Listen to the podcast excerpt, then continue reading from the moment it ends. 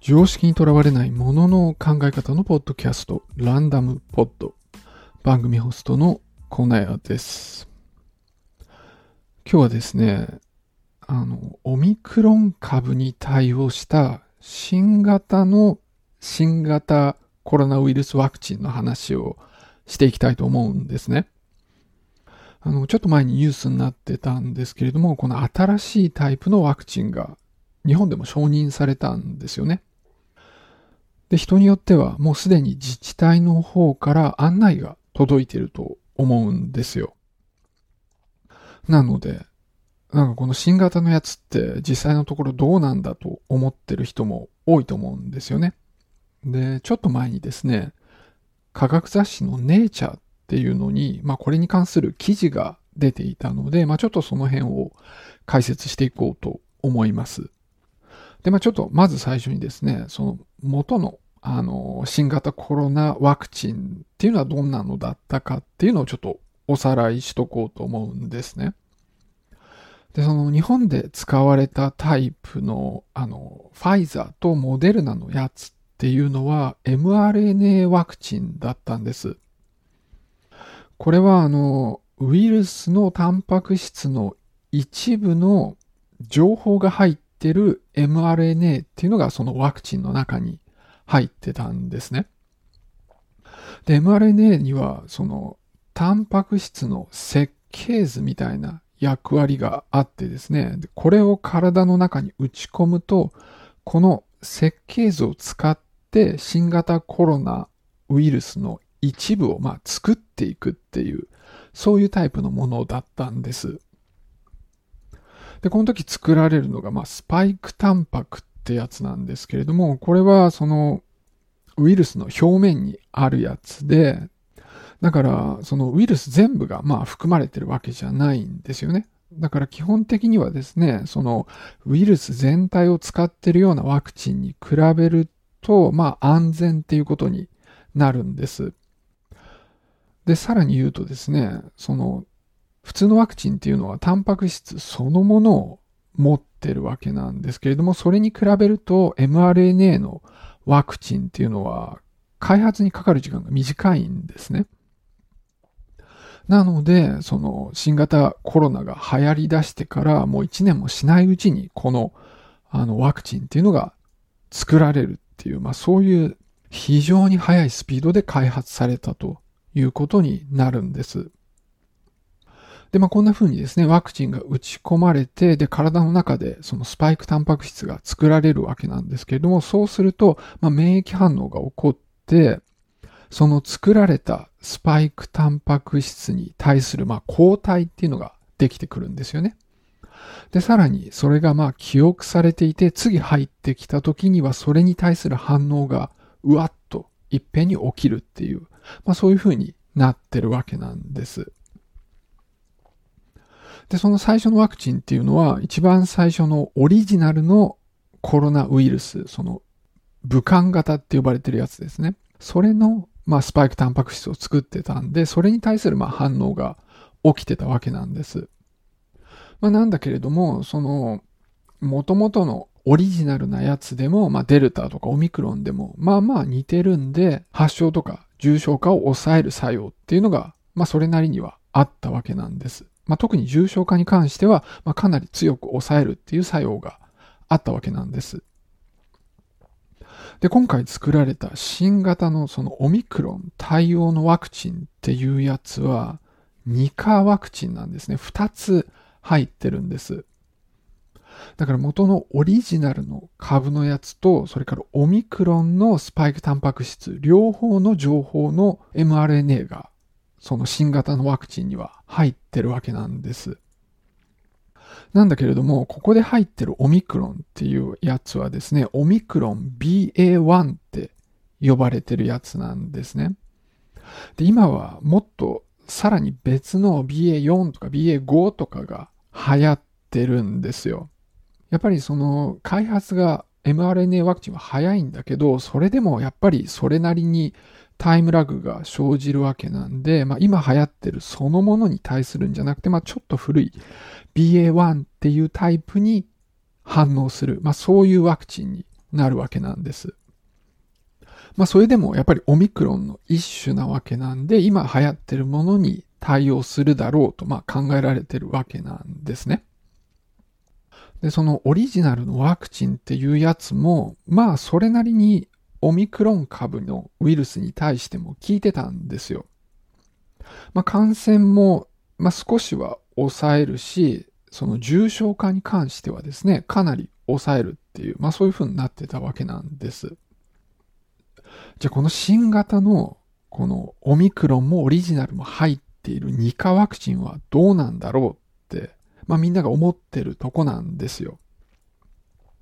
そのアイデアとしてはオミクロンが入ってるんで、オミクロンに対してもまあすごく強い効果を示すんじゃないかって、まあそう期待されてたわけなんです。で、その臨床試験の結果っていうのが出ているんですね。で、その結果なんですけれども、そのオリジナルのワクチンに比べてオミクロンを中和する、抑える能力っていうのはにばい程度だと、そういう結果が出ています。で、まあにばいって聞くと、まあなんかいいなという印象も受けるんですけど、でもその、まあ、免疫の話になるとですね、にばいっていうのはなんかもうあんまり変わんないっていう感じなんですね、どうも。っていうのは、もともと免疫がなかった人に免疫をつけると、ひゃくばい、せんばい、数万倍っていうまあ効果がある場合もあるんで、まあ、それに比べると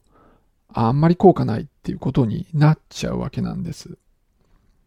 だからオリジナルよりはちょっとはいいんだけど、まああんま変わんない。っていう、まあそういう結果なんですよね。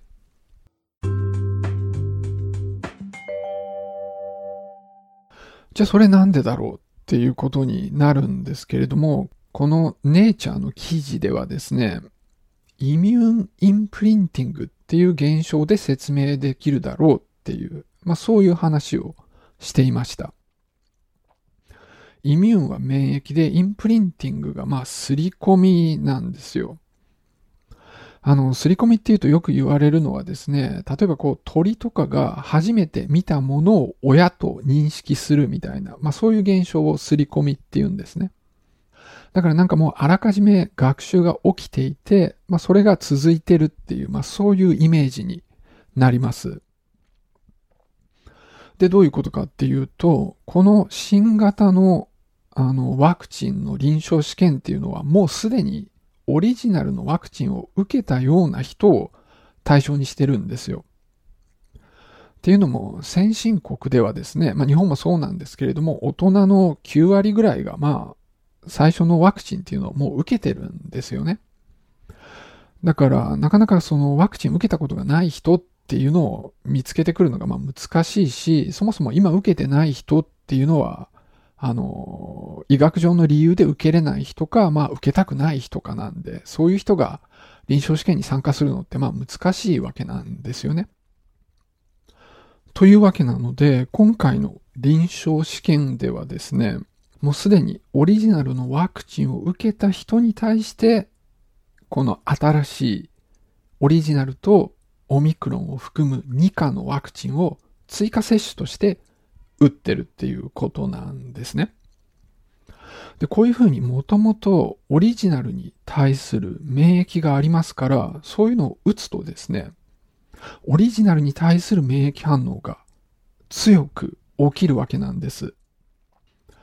で、それが起きてしまうせいでオミクロンに対する反応があんまり起きないっていう、まあそんな説明をしてたんです。で、今ですね、そのオリジナルプラスオミクロン ビーエーフォー、ビーエーファイブ っていうのも臨床試験をやってるんですね。で、これの結果がもうそろそろ出てくるはずなんですけど、でもこれもですね、オリジナルが入ってるんで、同じような結果で特別こうオミクロンに対して強い効果があるっていうことにはならないだろうって、まあ予測がされているようです。で、これオリジナルを打ってるから問題かっていうと、そうでもなくって、多分オミクロンだけを打ってもですね、オミクロンとオリジナル、まあそれなりに似てますから、オリジナルに対する反応が強く出るっていう同じような結果になるんじゃないかと、まあ、そういうふうに考えられているみたいです。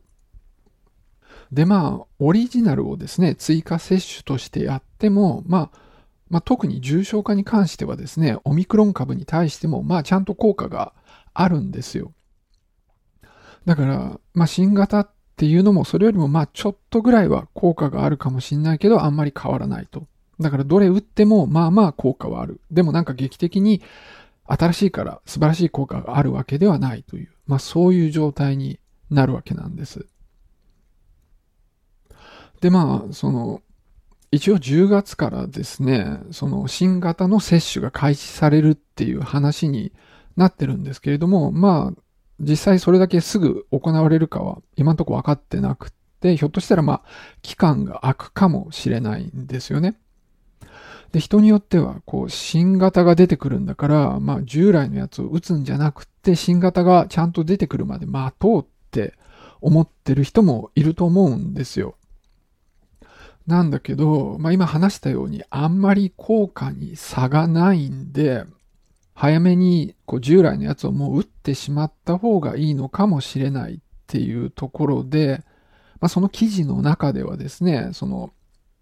感染の広がりの状況とかいろいろあるんで、まあケースバイケースだというふうに書いてあって、まあ特別新しいやつがいいから待った方がいいみたいには言ってないというふうになってます。あとはその副作用ですよね。まあ今のところですね、その副作用が従来型と比べて、まあ、特別強いとか、まあそういうことは報告されてないんですね。で、さらにそのこれってこう エムアールエヌエー の配列を少し変えただけなんですよね。だからこうそのタンパク質が変わった別のワクチンを打ってるとかそういうもんではないんで、まあ、副作用も同じぐらいだろうと考えられていると、まあ、そういったところなんです。だからまあ総合するとですねこう従来型とあんまり変わらないっていうところになるだろうと、まあ、そういうことになります。あんまりこの新しいワクチンがどんなものであるかっていうのの解説がされているところが少なかったので、で、たまたま、その、まあ、かなり信頼できる科学雑誌で解説がされていたので、えっと、ちょっとその話をしてみました。じゃあ今日はこの辺で終わりにしたいと思います。